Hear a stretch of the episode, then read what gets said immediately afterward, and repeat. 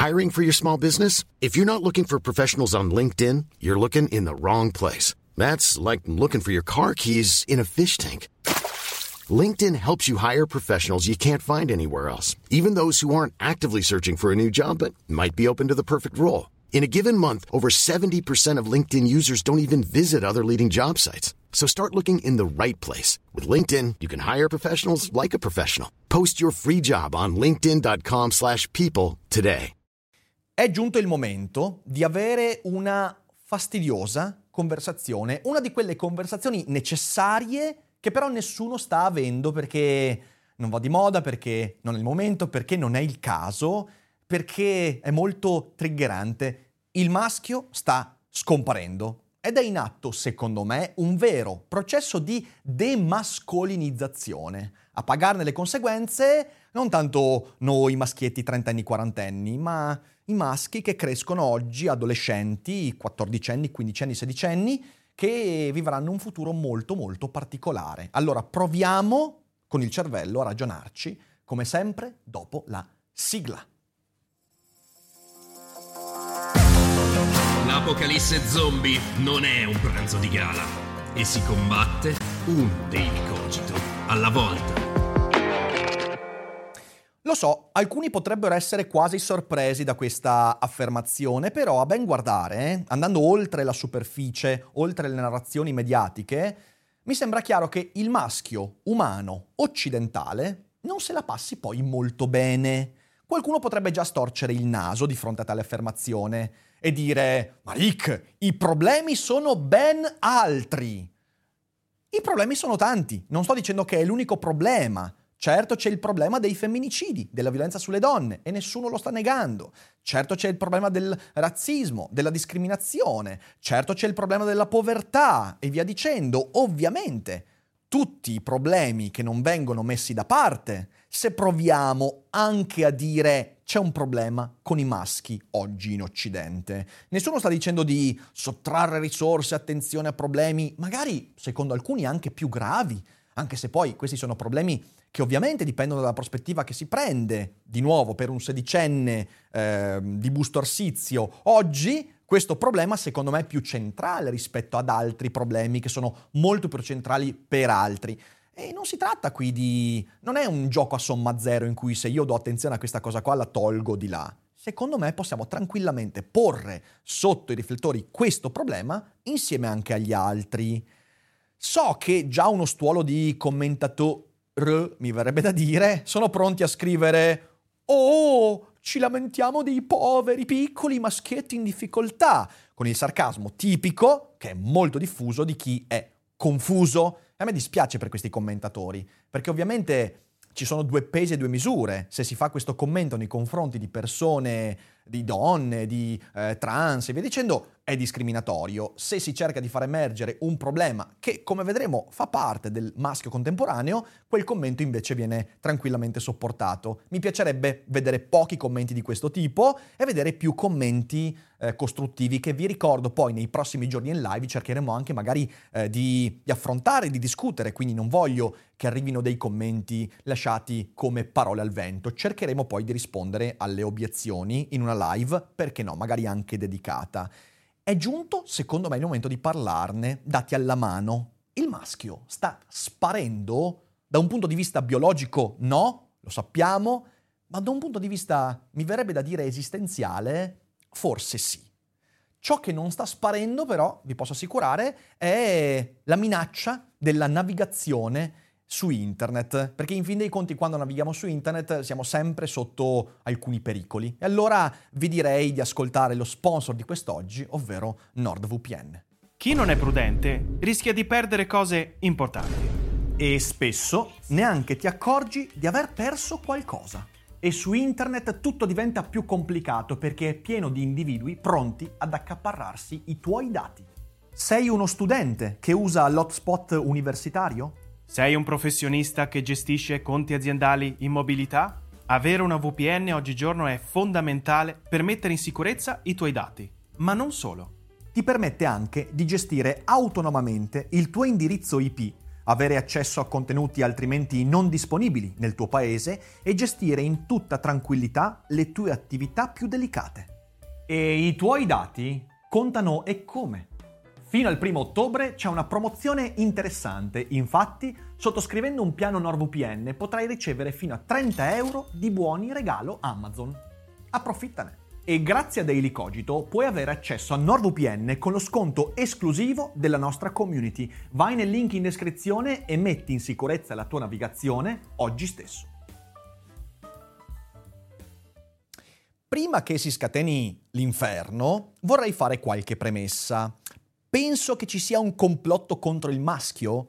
No, penso che i processi che andrò a descrivere siano processi legati a tanti fattori che non hanno dietro una volontà malvagia, quindi non c'è un'accusa diretta. Io non sono uno di quelli che dice è colpa delle femministe, è colpa della politica. No, in realtà si sono scatenati dei meccanismi che andremo anche magari un po' a scandagliare, che hanno portato al risultato che andremo poi a sviscerare un po' in questa puntata. Penso che dovremmo concentrarci su quello, ovvero sul problema del maschio e non su altri problemi. No, come ho detto, non è un gioco a somma zero. Posso tranquillamente porre il dibattito, iniziare a discutere questa questione senza togliere attenzione o senza anche affermare che magari, certo, ci sono problemi più gravi, ma non è che i problemi più gravi sono gli unici da affrontare. Si possono affrontare anche altri problemi con la giusta misura. Penso che sia colpa del femminismo? No! Anche se sono convinto, come vedremo, che alcune istanze del femminismo contemporaneo non stiano aiutando in questa direzione. Penso che il maschio vada vittimizzato, che ci debba essere un male pride day. No, lo sapete, io sono molto lontano dalla vittimizzazione. In passato ho contestato tantissime prese di posizione legate, non so, ai movimenti, alle categorie degli hikikomori, a queste cose che vogliono semplicemente produrre ulteriori vittime. Non sono di quell'avviso. Certo, però bisogna discuterne. Spero che questo video venga preso così, come un tentativo di mettere in piedi alcune basi su cui poi porre un dibattito serio. Credo che si sia infatti sviluppato un clima che spinge a vivere male tutto ciò che è inerente alla mascolinità.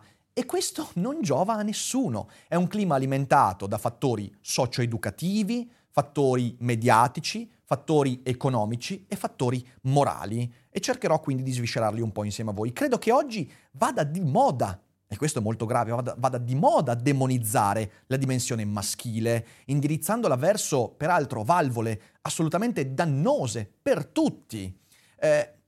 Ovviamente l'altra domanda potrebbe essere: ma quindi i maschi sono tutti santi? No, assolutamente. Non sto dicendo che il maschile è una dimensione paradisiaca, eterea, no.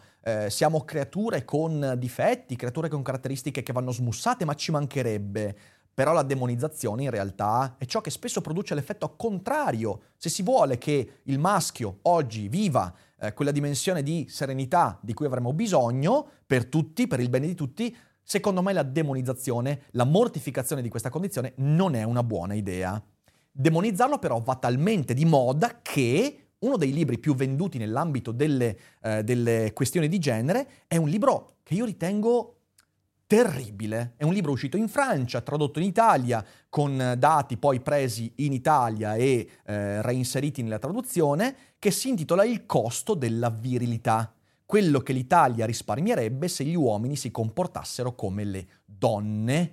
È un libro che io faccio fatica a definire, perché poi è anche un libro molto menzognero.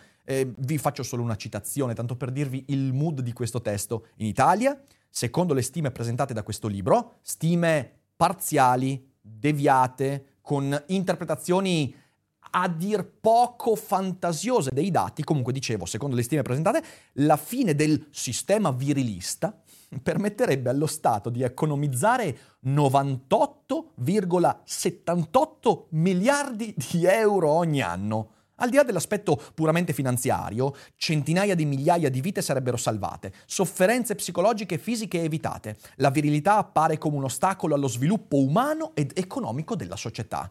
Il mood è questo. Nel libro si va a dire che gli incidenti stradali sono colpa del maschio, che il debito pubblico è colpa della virilità. Ogni male, non importa, prendete quello che vi pare, dallo spreco energetico alla burocratizzazione, è tutto colpa del maschio. Ed è un libro che purtroppo sta vendendo molto, è un libro che mi scandalizza tanto quanto il libro di Vannacci, siamo più o meno sullo stesso piano, solo che il libro di Vannacci è uno sproloquio di uno zio anziano ubriaco a Natale, questo invece vuole addirittura far capire che c'è dietro della scientificità. Spoiler, non c'è, sono tutte interpretazioni tendenziose e inutili, però questo libro sta vendendo molto, è molto conosciuto. Oppure, voglio dire, abbiamo avuto quest'estate uno dei meme più diffusi degli ultimi mesi, è quello dei 10 bicchieri, ovviamente un meme che cercava di sfruttare un po' i casi di stupro e violenza sessuale, un meme che io ho visto condiviso ovunque, addirittura da giornali, testate, e che ha un unico scopo, quello di dire guarda che anche tu maschietto che non hai neanche mai pensato lontanamente di toccare, se non con un fiore, una donna, anche tu sei colpevole. È un po' come quella frase di Michela Murgia, pace all'anima sua, che essere maschi in Italia oggi è come essere figli di una famiglia mafiosa. Siamo a questi livelli. Oppure qualche giorno fa sulla 7 a Piazza Pulita c'è stata questa lettura di questo racconto, ovviamente molto realistico, di Stefano Massini, Lettera ai maschi, in cui si racconta di questa ragazza che in adolescenza ovviamente si è vista rovinare la vita per un maschio violento, represso, e andava tutto bene, era anche una bella lettura, se non all'inizio doveva esserci per forza la frase guarda che non è colpa di quel maschio, perché è colpa di tutti i maschi. Che dici, ma perché? Ma la responsabilità, l'ultima volta che ho controllato in filosofia e non solo, era individuale, anche a livello giuridico, però deve esserci sempre quella frase, è colpa di tutti, siete tutti coinvolti. E ovviamente si anticipa anche l'obiezione, adesso diranno not all men, deviando in modo drammatico qualsiasi possibilità di ragionare, di parlarne. Io credo che sia un problema grosso. Non c'è più alcuna volontà di comprendere cosa sia la virilità, cosa sia la mascolinità, cosa significhi, quale ruolo dare a questi elementi inevitabili del nostro mondo, quale ruolo dare a questi elementi nella società di oggi. La risposta è, anche seguendo il libro del costo della virilità, sarebbe meglio se gli uomini si comportassero come le donne. E tu dici, ma è veramente questa la formula? Certo, in questo si incontrano tantissime narrazioni di educazione sentimentale, educazione all'amore, in cui in realtà l'idea è sempre lì, che qualsiasi cosa legata vagamente alla mascolinità è tossica. E allora la competitività è tossica, e allora il senso di protettività è tossico, ogni forma di possesso è tossica, e ovviamente tutto quello che ne consegue, e via dicendo, in questo controinsegnamento psicologico, che parte da presupposti completamente apolitici, privi di scientificità e completamente ideologici, in cui alla fine dei conti il punto essenziale è il maschio fa schifo, men are trash. E ora di nuovo possiamo anche discuterne, essere d'accordo o meno, ma credo che questo tipo di atteggiamento abbia un effetto assolutamente dirompente e terribile per la psiche di quei maschi che, volenti o nolenti, sono tali e stanno crescendo e cercano di trovare un posto nel mondo. Io credo che se modelli assurdi e deviati come Andrew Tate, come i corsi di seduzione macisti, come i video di Big Luca sul femminismo e sul macismo, se questi modelli deviati hanno successo e vincono, in realtà è perché il maschile esiste, il maschile è una categoria del nostro mondo che non possiamo semplicemente nascondere sotto il tappeto o sotto 2 chili di trucco, e demonizzarlo o nasconderlo porta inevitabilmente a manifestarlo poi in modi reazionari. E ancora peggio, se io demonizzo quella condizione, quando quella condizione viene conosciuta da chi la porta, cioè un adolescente, io sto producendo un adolescente che, vivendo con senso di colpa e frustrazione quella condizione, finirà poi per cercare valvole di sfogo anche negli Andrew Tate. E io credo che questo sia veramente iatrogenico, ovvero sto producendo il problema che si cerca di risolvere, e non è una buona idea mai. E nel frattempo modelli meno assurdi che siano di ispirazione e spingano il maschio a incanalare bene quella virilità, stanno scomparendo. Non solo perché i modelli maschili sono sempre più distanti, come vedremo, dalle persone, sono sempre più mediatici. Il modello maschile oggi è Johnny Depp durante il processo con Amber Heard, che è una cosa abominevole, perché lui sì che è un modello maschile deviato, che non dovrebbe essere preso a esempio etico o morale da nessuno. I modelli maschili sono gli Andrew Tate. Vacanze in Sicilia o in Sardegna? Con i traghetti GNV porti tutto quello che vuoi, ti rilassi fino a destinazione e se prenoti entro il 14 maggio, posto ponti a partire da €33. Non c'è modo migliore per andare in vacanza. Scopri i dettagli su gnv.it. Offerta valida sulle linee Napoli-Palermo e Genova-Olbia, 10.000 posti disponibili. I modelli maschili non sono più gli allenatori di sport, non sono più il genitore, non sono più questi. Perché? Perché ci sono degli effetti che andremo poi a scandagliare insieme. Ci sono dei dati poi, ci sono dei dati che vanno discussi, perché questi sono veramente dei dati raccolti principalmente dal mondo anglosassone, però poi tranquilli, se li verificate anche in Italia vedrete che il trend va in quella direzione. Io l'ho fatto in questi giorni, magari nelle prossime settimane faccio anche un post sul nostro sito dailycogito.com in cui metto giù proprio i numeri. Oggi in questo video metto delle fonti in descrizione, ma non sto lì a essere analitico perché altrimenti durerebbe 2 ore e mezza.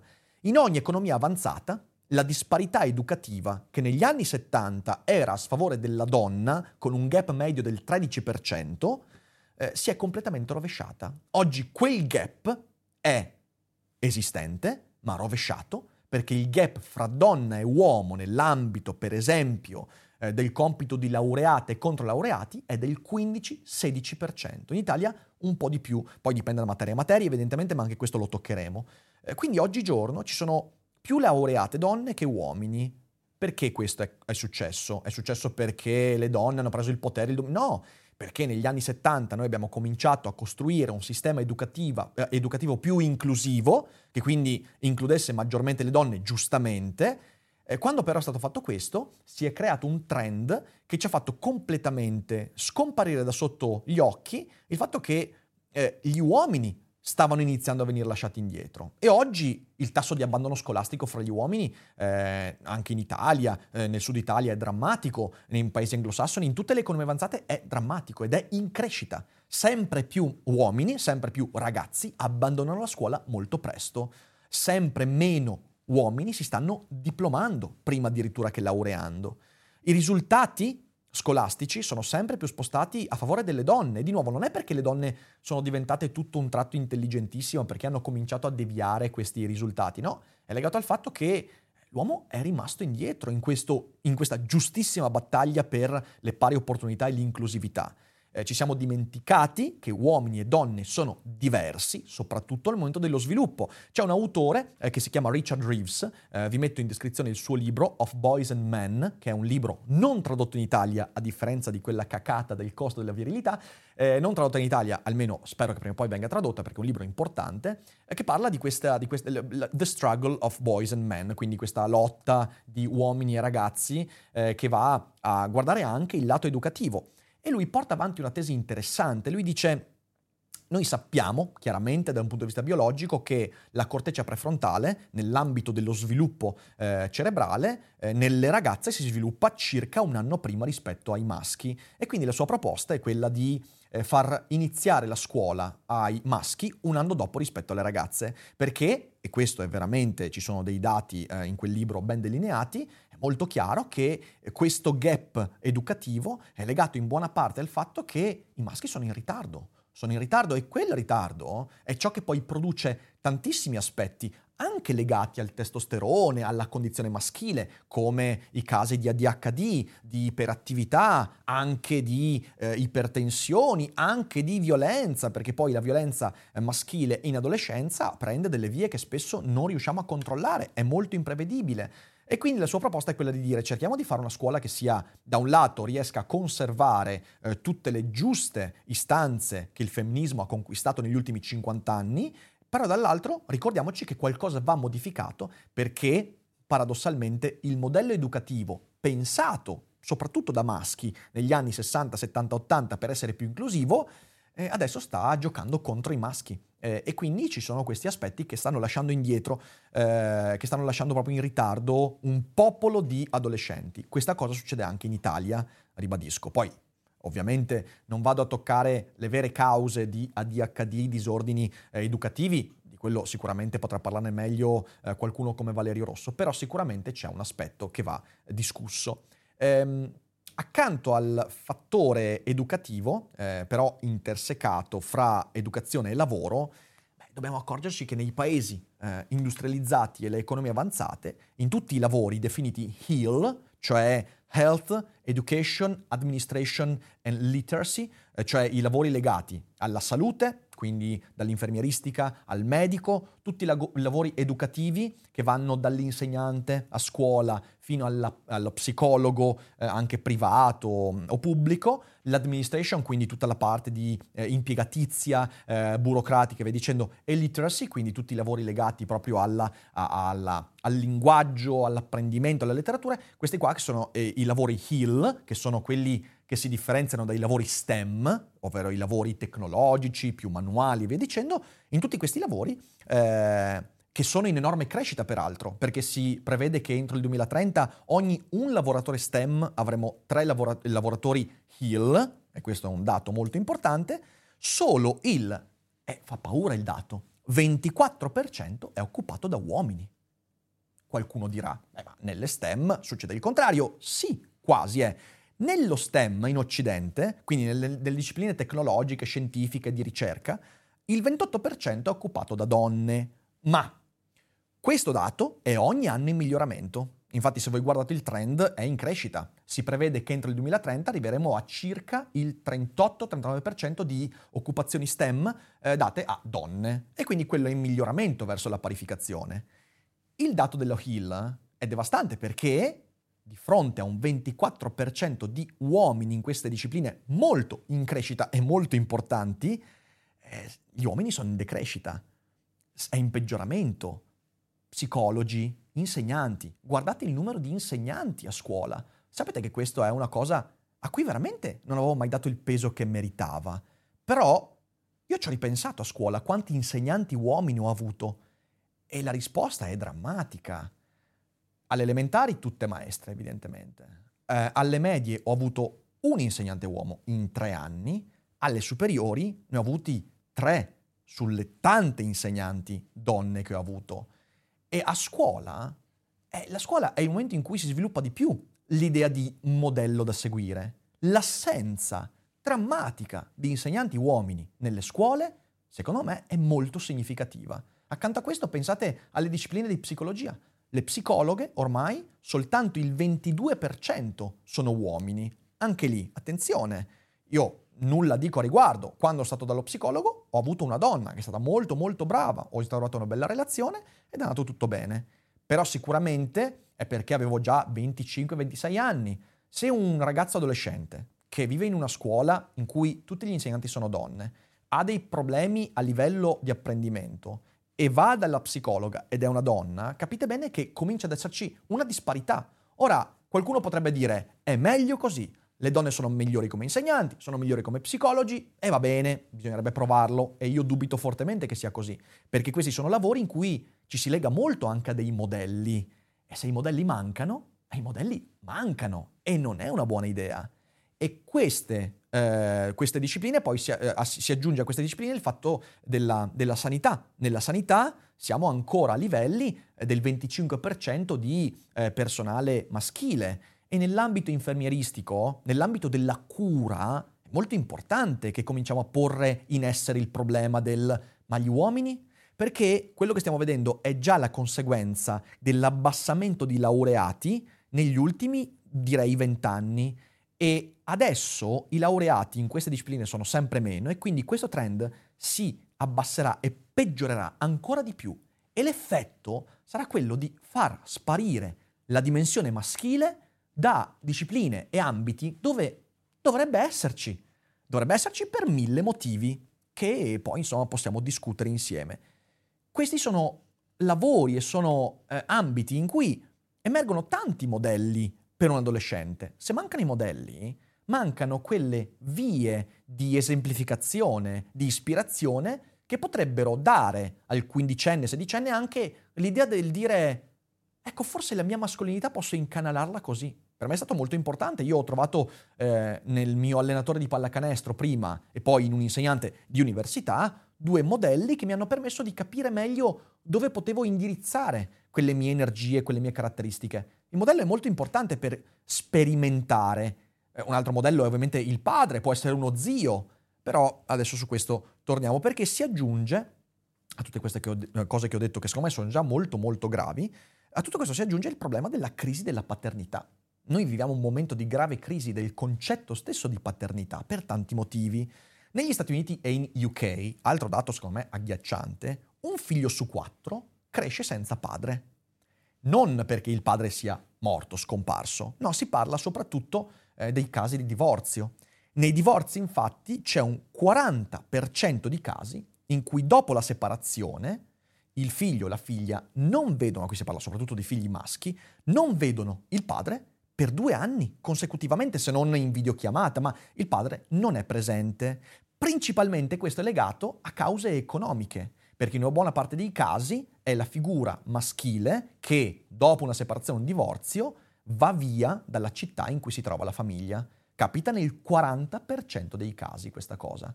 E capite bene che possiamo star qua e dirci finché vogliamo, famiglie aperte, famiglie allargate, molta più elasticità. Però io credo, non solo per la mia esperienza, ma anche per quello che ho studiato in psicologia e tutto, che la figura paterna sia importante, sia in positivo che in negativo. La figura paterna può essere importante perché per un maschio è la figura che ti mette di fronte ai fallimenti. È molto importante per lo sviluppo personale e morale di un ragazzo veder decostruita l'idea di invincibilità del padre. Senza questo elemento possono mancare, poi non ho detto che manchino, però possono mancare degli elementi fondamentali nello sviluppo psicologico e personale e interiore di un ragazzo. Tutto questo, negli Stati Uniti si chiama fatherlessness, cioè la proprio mancanza di padre.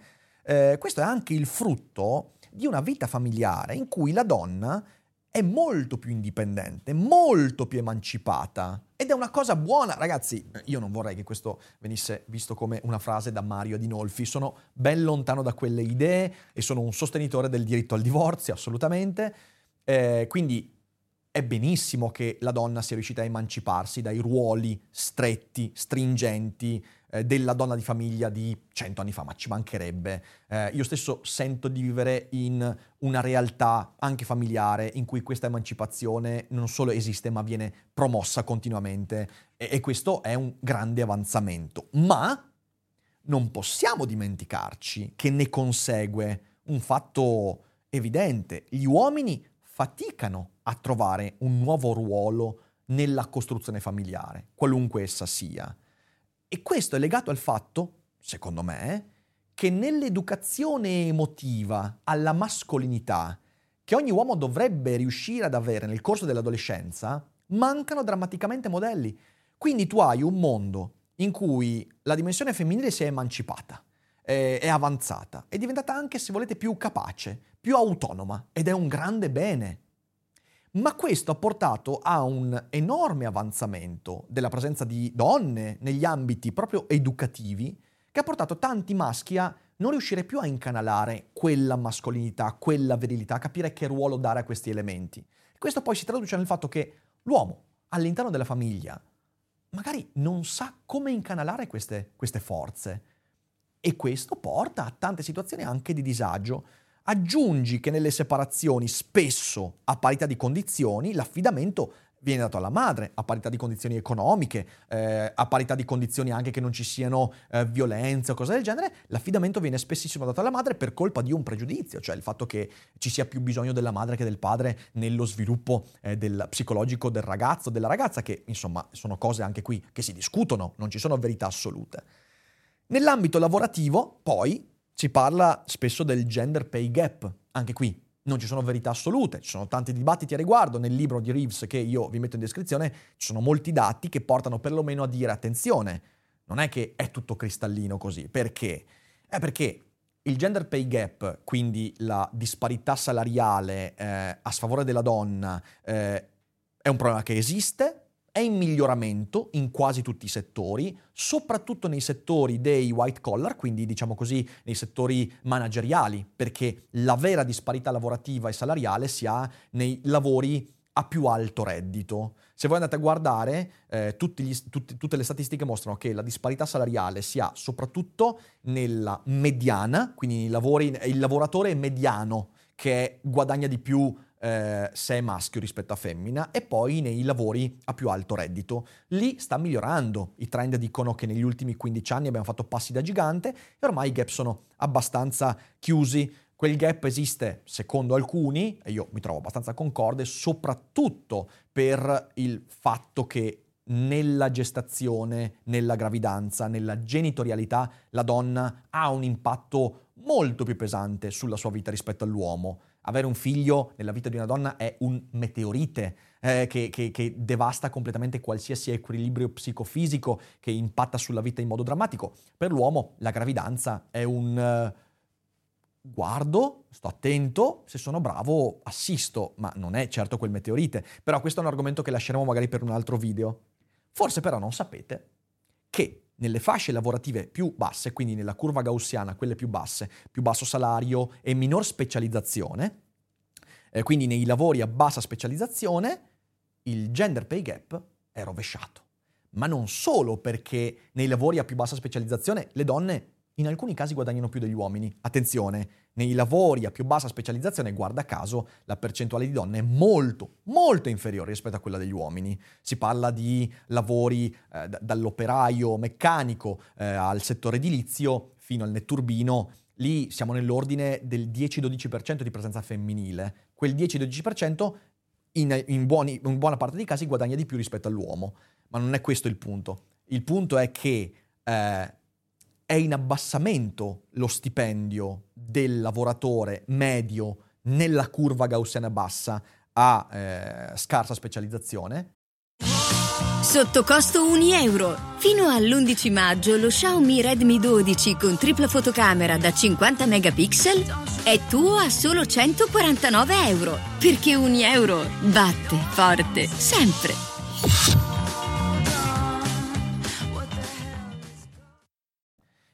Ed è invece in aumento per la donna. Infatti il lavoratore a bassa specializzazione medio è passato dai $1.100, si parla di dollari qua, però la stessa cosa vale per l'Italia, solo che le cifre variano, ma la percentuale di variazione è più o meno quella, dai $1.100 di stipendio mensile degli anni 80 agli 850 di adesso. E, attenzione, perché anche qua è pieno di circoli viziosi, il minor numero di uomini che si laureano e diplomano sta aumentando il numero di uomini in questi ambiti lavorativi che guadagnano di meno, sono in ambiti quindi molto più concorrenziali, è molto più difficile trovare spazio in quegli ambiti di lavoro, quindi si abbassa anche lo stipendio e non solo. Aggiungiamo che quelli sono i lavori più minacciati dagli avanzamenti tecnologici attuali. Quindi in quella sacca umana c'è una depressione esistenziale legata a bassa istruzione, bassa specializzazione, a cui si aggiunge bassa redditività e scarsissima futuribilità. Quello lì è il nucleo su cui Donald Trump prosperano. Quello lì è il pubblico su cui gli Andrew Tate avanzano e si nutrono. Quello lì è il pubblico che i Big Luca fanno esplodere. Quello lì è il pubblico che, in conseguenza a tutti questi fattori, voterà contro quelli che con le ottime intenzioni hanno fatto avanzare il mondo, ma lasciando per strada un pezzo. Se noi non ci rendiamo conto di questo, siamo fottuti, perché il numero di quelle persone sta crescendo e sta crescendo anche la frustrazione di queste persone. E quando tu hai un enorme popolo di persone mal mascolinizzate, demonizzate e frustrate, non è esattamente una buona formula per procedere in una democrazia sana. Questo mi sembra molto molto chiaro. E con l'impatto educativo sempre più uomini avranno tali lavori, sempre più minacciati dalle intelligenze artificiali e quant'altro, e il problema è la creazione di un popolo a cui però si risponde sempre «Oh, sei infelice, non fare il piangina». Sono cose che si leggono ovunque. Ora, se non vi ho spaventati abbastanza, oggi il Daily Cogito è un po' più lungo degli altri, quindi mi perdonerete, ma il tema merita questo tipo di respiro. La risposta mediatica a questa catastrofe è la demonizzazione dell'uomo in tutte le sue forme. Il testosterone non ha ruoli positivi nella società di massa. Non ce l'ha. È inaccettabile. Il testosterone è ciò che produce le guerre, le violenze, è ciò che distrugge le vite, è ciò che deve essere allontanato in ogni modo, perché questa cosa va di moda. Ogni problema è ascrivibile al Moloch, totalmente inventato, del patriarcato, di cui il capitalismo consumistico ovviamente è l'alfiere. Le ragazze vengono bombardate ogni giorno da messaggi mediatici terroristi su quanto sia pericoloso uscire di casa, perché all men are trash, tutti gli uomini sono il lupo pericoloso. Io ne ho parlato nel video in cui ho citato le parole di Gian Bruno, correggendole in modo molto forte, dicendo guarda che il lupo però viene prodotto anche da cose che non sono il semplice fatto di essere un maschio, per esempio l'alcol, apriti cielo, un sacco di gente mi ha dato del giustificazionista dello stupro e via dicendo, che sono cose ridicole. Perché?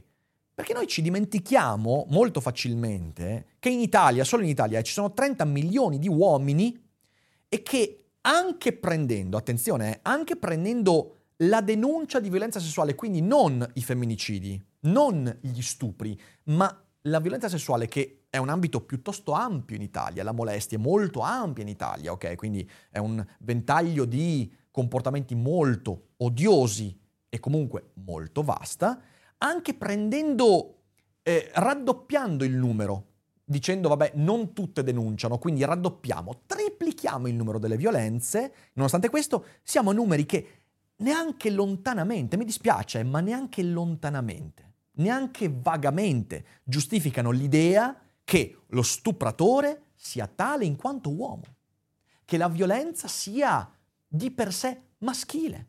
Non c'è nessuna giustificazione a questa idea. Non c'è giustificazione quando qualcuno parla di cultura dello stupro, perché signori, in alcuni paesi islamici c'è la cultura dello stupro, perché cultura dello stupro significa che culturalmente io non solo sopporto, non solo sono omertoso, ma credo collettivamente, con la mia comunità, che stuprare una donna sia una cosa positiva. Quella è la cultura dello stupro. Qui in Italia non c'è cultura dello stupro perché c'è un sistema di diritto che punisce, c'è un sistema mediatico che stigmatizza e c'è la psicologia sana di esseri umani emancipati intellettualmente che guardano lo stupratore e dicono tu sei la categoria di persone peggiore che si possa incontrare al mondo. Quindi non c'è nessuna giustificazione per demonizzare l'uomo in quanto tale, non c'è giustificazione neanche per quel terrore. Io sapete quanto ci sto male quando leggo magari anche di ragazze giovani che dicono io ho paura di uscire per strada, ho paura di trovare la persona, ho paura, e mi rendo conto che questa cosa, io ve lo dico, è molto prodotta dallo shitstorming mediatico che fa la fila a ogni caso di violenza sessuale, in cui per settimane poi viene bombardato di notizie, di discorsi che ti dicono che tutti gli uomini sono pericolosi perché hanno il testosterone, e quindi questo bombardamento produce purtroppo una sensazione di terrore che io capisco perfettamente perché è comprensibilissima, che però in realtà si basa su numeri assolutamente non credibili e che porta poi al convincimento di nuovo che la mascolinità è una merda e tu, se sei maschio, devi soltanto stare zitto, obbedire e magari diventare donna il più possibile. Ragazzi, non è un buon modo per creare un futuro sano nella interazione fra i sessi e i generi. Io non sto minimizzando, non è una minimizzazione, io credo che chi compie violenza vada punito in modo esemplare e noi uomini non dovremmo mai disquisire sulle eventuali attenuanti, questo lo dico da anni, non c'è attenuante, anzi c'è aggravante, hai stuprato e hai bevuto, hai stuprato e lei ha bevuto, è un aggravante, non un attenuante, perché eri lucido prima di bere e ti sei esposto a quel comportamento. Quindi non sono attenuanti, sono aggravanti, e su questo bisogna essere massimamente chiari. Non è un atto di minimizzazione il mio, è un atto di tentativo di comprensione, perché mi sembra chiaro che il modo con cui stiamo affrontando questi problemi adesso non sta migliorando la situazione per nessuno. In tutto questo clima abbiamo dimenticato che la mascolinità può anche non essere tossica, perché ora lo stuolo di psicologhe, soprattutto online, hanno creato questa idea che alla parola mascolinità vada sempre affiancato la parola tossica, sempre, perché tutto ciò che è maschio è anche tossico, tutto ciò che è uomo è anche schifo. Ci siamo dimenticati che la mascolinità può anche non essere tossica e che può diventare parte di alcune soluzioni e che non dovrebbe essere demonizzata, ma incanalata, usata, conosciuta. La mascolinità porta con sé, adesso saranno anche semplificazioni, forse banalità, ma giova ripetere in un periodo così. Mascolinità significa anche istinto di protezione, che non diventa necessariamente prevaricazione. E questo istinto di protezione è giustificato dalle differenze fisiche fra uomo e donna. Le donne a volte hanno bisogno di essere protette da uomini che sanno usare la propria mascolinità in modo consapevole, in modo decente. E non c'è niente di male in questo. E questa non è prevaricazione, non è neanche il patriarcato dell'uomo che deve... No, è semplicemente un fatto che è conclamato, che è chiaro. Negare questa cosa significa negare uno dei fattori più chiari di fronte al mondo. L'istinto di protezione fa parte, in modo anche abbastanza profondo, della mascolinità. Andrebbe valorizzato, senza ovviamente abusarne. La capacità di sacrificio, che non diventa narcisismo. La capacità di sacrificare se stessi per raggiungere qualcosa di più, certo, fa parte anche della dimensione femminile, non voglio fare delle camere stagne qua, però fa parte della mascolinità un certo tipo di sacrificio. Cerchiamo di raccontarlo, cerchiamo di valorizzarlo, cerchiamo di dare ai ragazzi di oggi dei motivi per sacrificarsi in virtù di qualcosa di più nobile, di più virtuoso, perché mi sembra che sia molto importante dare questo tipo di significato. La competitività, che non sfocia necessariamente in un tormento ossessivo, perché sembra che ogni volta che si parla di competizione, apriti cielo, competizione, tossicità, competizione, sofferenza. La mascolinità è anche competitività, è una società sana, non è quella che ti dice la competizione fa male, è quella che ti dice questi sono i contesti in cui impari a competere prima di tutto con te stesso, e questo non diventa necessariamente un'ossessione. E infine la volontà di pianificazione, pianificare, che non deve scadere nella mania di controllo. Anche questa è un aspetto molto forte nella psicologia maschile, il progettare in avanti a lungo termine, il pensare, il programmare. Io per esempio questa cosa ho dovuto imparare a gestirla, era molto difficile perché per un periodo della mia vita sono stato un maniaco del controllo e ho dovuto imparare. È un modo per incanalare, per capire meglio, ed è una cosa che fa parte, di nuovo, di tutte le sfere psicologiche. Non prendetela come un bignamino delle differenziazioni psicologiche fra generi, non è così. In realtà ti permette di capire meglio, di incanalare, di conoscere meglio quell'aspetto della tua vita, ed è importantissimo raccontarlo ai giovani, smettendo di dire sei maschio, sei merda. Secondo me, e vado a concludere, bisogna ripensare il ruolo del maschile, ma non mortificandolo, non demonizzandolo. Come qualsiasi energia psicofisica, se repressa, può fare molti più danni di quelli che farebbe se fosse lasciata sviluppare, lasciata fiorire. Perché anche quella va lasciata fiorire. Non è che quando parliamo di fioriture personali, sviluppo personale, possiamo parlare soltanto di educazione sentimentale, del dire... C'è anche la dimensione maschile, c'è anche quella dimensione virile che va conosciuta, va affermata e non può essere lasciata semplicemente alle forze oscure del nostro animo. Servono modelli più vicini e credibili rispetto a quelli di un Johnny Depp, di un Big Luca, di un Andrew Tate. Ragazzi, di cosa stiamo parlando? Servono modelli più vicini, tangibili, ma il maschio sta sparendo proprio dagli ambienti dove i ragazzi possono trovarli fisicamente, la scuola, gli insegnamenti educativi stanno sparendo. È un problema. Servono quindi più uomini che fanno lo psicologo. Servono come l'ossigeno che respiriamo. Solo che si stanno laureando sempre di meno. Perché? Perché in realtà è un circolo vizioso. Più donne diventano psicologo, più donne insegnano a donne a diventare psicologo e l'uomo se ne va verso altri lidi, venendo lasciato indietro. Quindi saranno più uomini psicologo, più uomini insegnante, più uomini infermiere. E smettendo ovviamente di stigmatizzare il ruolo dell'infermiere, che ancora oggi sento le battutine, è una stronzata, servono. Serve una minor derisione delle debolezze e della fragilità del maschio, perché c'è questa ambivalenza paradossale. Caro maschio, diventi violento quando ti tieni tutto dentro. Bene, allora ne parlo e ti dico, questa cosa mi fa soffrire. Maschio, stai soffrendo, oh povero piccolo. Ragazzi, questa cosa succede su internet in particolare continuamente. Io quando ho pubblicato il mio video su Barbie sono stato raggiunto da una montagna di commenti di donne che dicevano, oh ecco il maschio che piange. Ma anche se fossi scoppiato in lacrime davanti alla videocamera dicendo io mi sento come Ken, ho bisogno di un amico ma non riesco a trovarlo. Se avessi pianto, se fossi stato veramente male, che risposta è quella? Smetti di fare il piangino. Cioè, dobbiamo esprimere i sentimenti oppure dobbiamo tenerci lì dentro e diventare cavernicoli di nuovo? Mi sembra che sia proprio fuori di testa il modo con cui ci relazioniamo a questo tipo di fenomeni.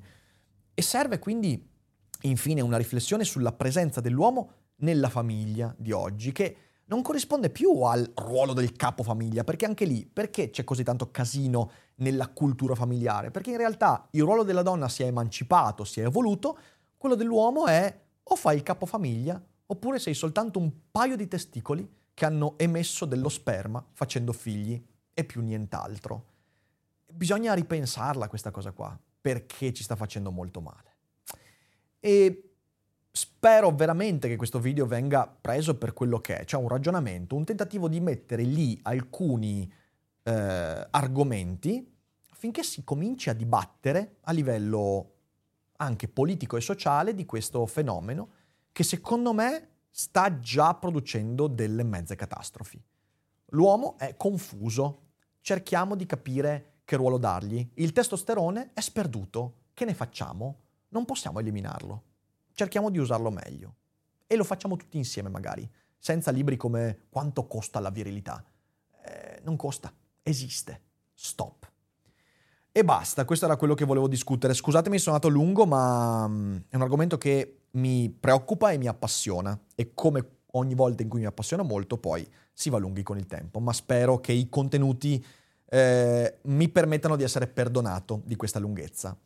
Se siete in live non uscite, adesso leggiamo qualche commento in velocità. Se invece siete in differita, magari condividete il video, fate conoscere Daily Cogito a quante più persone possibile. Lì fuori magari c'è bisogno veramente di qualcuno che senta certi ragionamenti. Io vi ringrazio, ci rivediamo domani con la prossima live e un abbraccio a tutti. E adesso un bel caffè finito.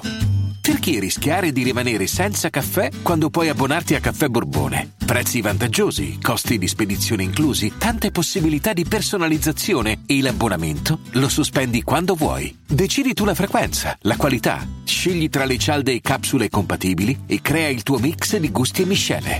Mai più senza caffè con l'abbonamento Caffè Borbone. Tutte le info su caffèborbone.com.